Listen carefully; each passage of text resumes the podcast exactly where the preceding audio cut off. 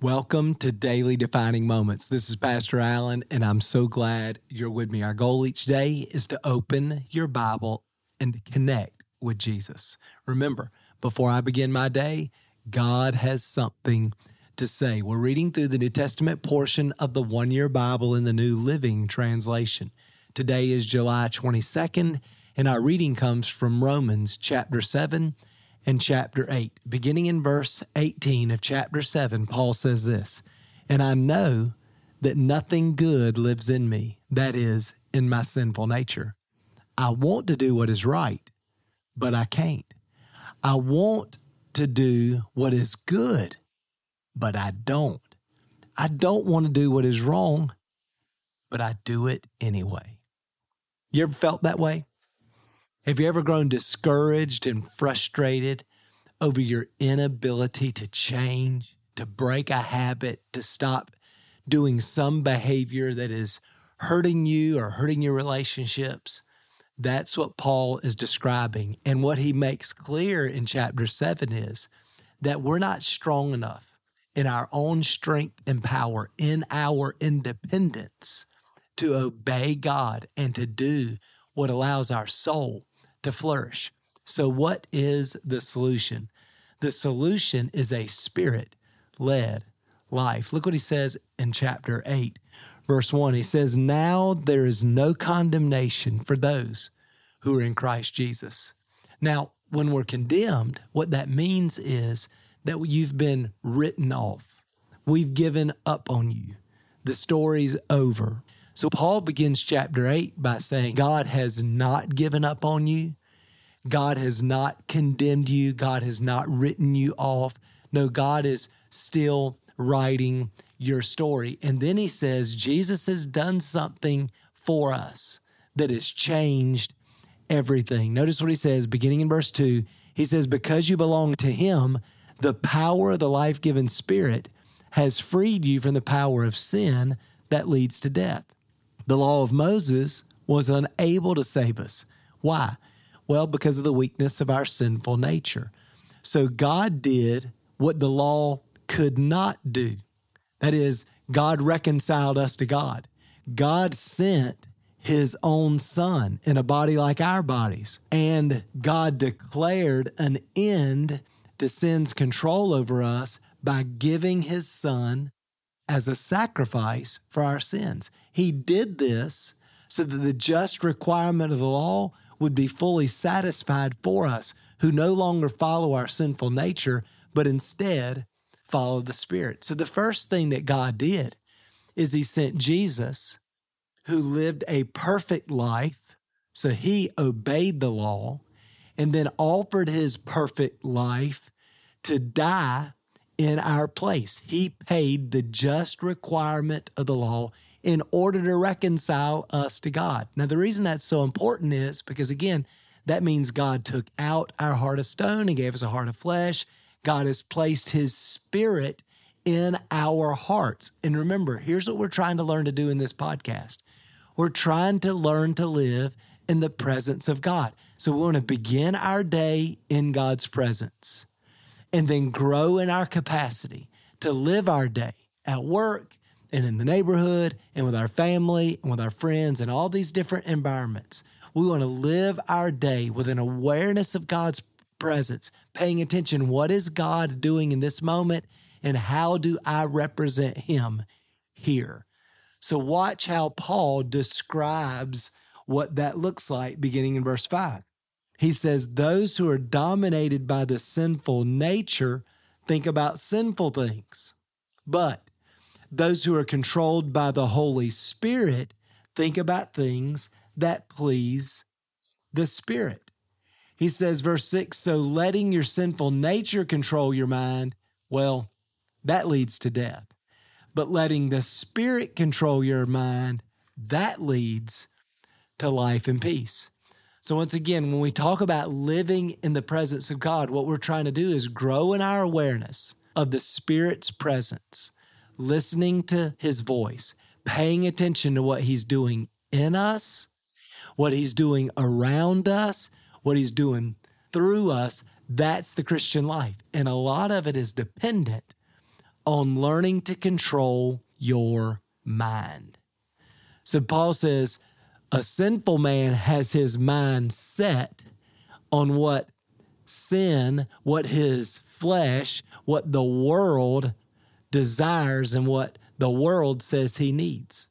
A godly man has his mind set on the kingdom of God, on the Spirit of God.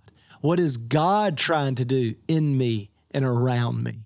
And what your mind is set on determines where you're going and the kind of life you're going to live. He says, if you have your mind set on the world and sin and your flesh, well, that leads to death because the truth is, it never satisfies.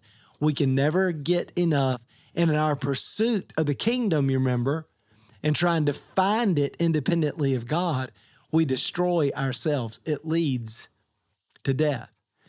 But when we have our mind set on the Spirit and the kingdom and what God wants for us, and we're learning to find our satisfaction in Him, well, that leads to life and peace. And we all, you would be listening to this podcast if you didn't want life and peace. So we've got to set our mind on what the Spirit desires. How do we do that?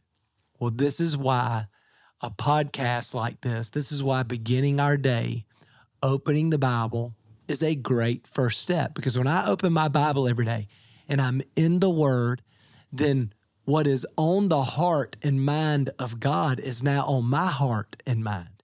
And I get to see how God thinks. I get to see who God is. I get to see what God's kingdom's like. I get to see what God is inviting me into.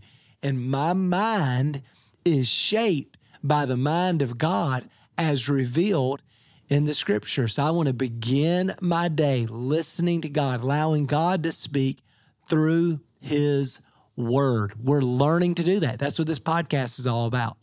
In addition to that, I want to make sure throughout my day, I'm careful about all the noise in our world that has a tendency to drown out the voice of God. Listen, God is not going to shout over the noise. We have to protect a quiet space where we can hear God speak. And He typically speaks in a gentle whisper. So we've got to create and guard that space. So that means for me, I'm trying to be careful about things like how I use my phone. So, so many people that are obsessed with their phones that are constantly looking at it, constantly worrying about did somebody text me? Did somebody send me a video? Did somebody message me? And we're kind of upset. So our mind is set on our phone when we need our mind set on the Lord. So we have to be careful about that. I want to be careful about even something simple like music. So if I if I'm constantly playing music and it's secular and all these themes that revolve around worldly things, it's not necessarily immoral or evil. It's just noise. I, am so careful about television. It's just noise. And what I do want to do with my entertainment choices is ask the question are they feeding my spirit? So when I do listen to music, it's music that's pointing me to Jesus. And typically, when I am watching television or I am engaging with my phone or I am engaging with a book, it's things that are going to feed my soul. Because listen, here's the bottom line what you feed lives, and what you starve dies. It's very simple. What you feed lives, what you starve dies. It's kind of like social media. You know, social media, if you have an interest in a particular thing and you start looking at it on social media, you know what they do? They send you more and more and more of that thing, right?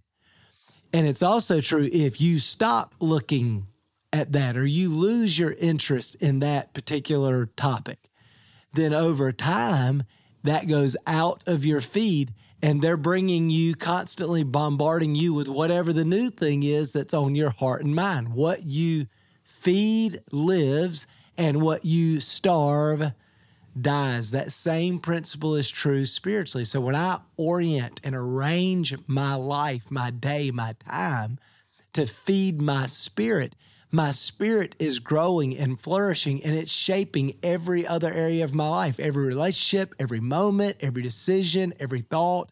is being shaped. My spirit man is leading.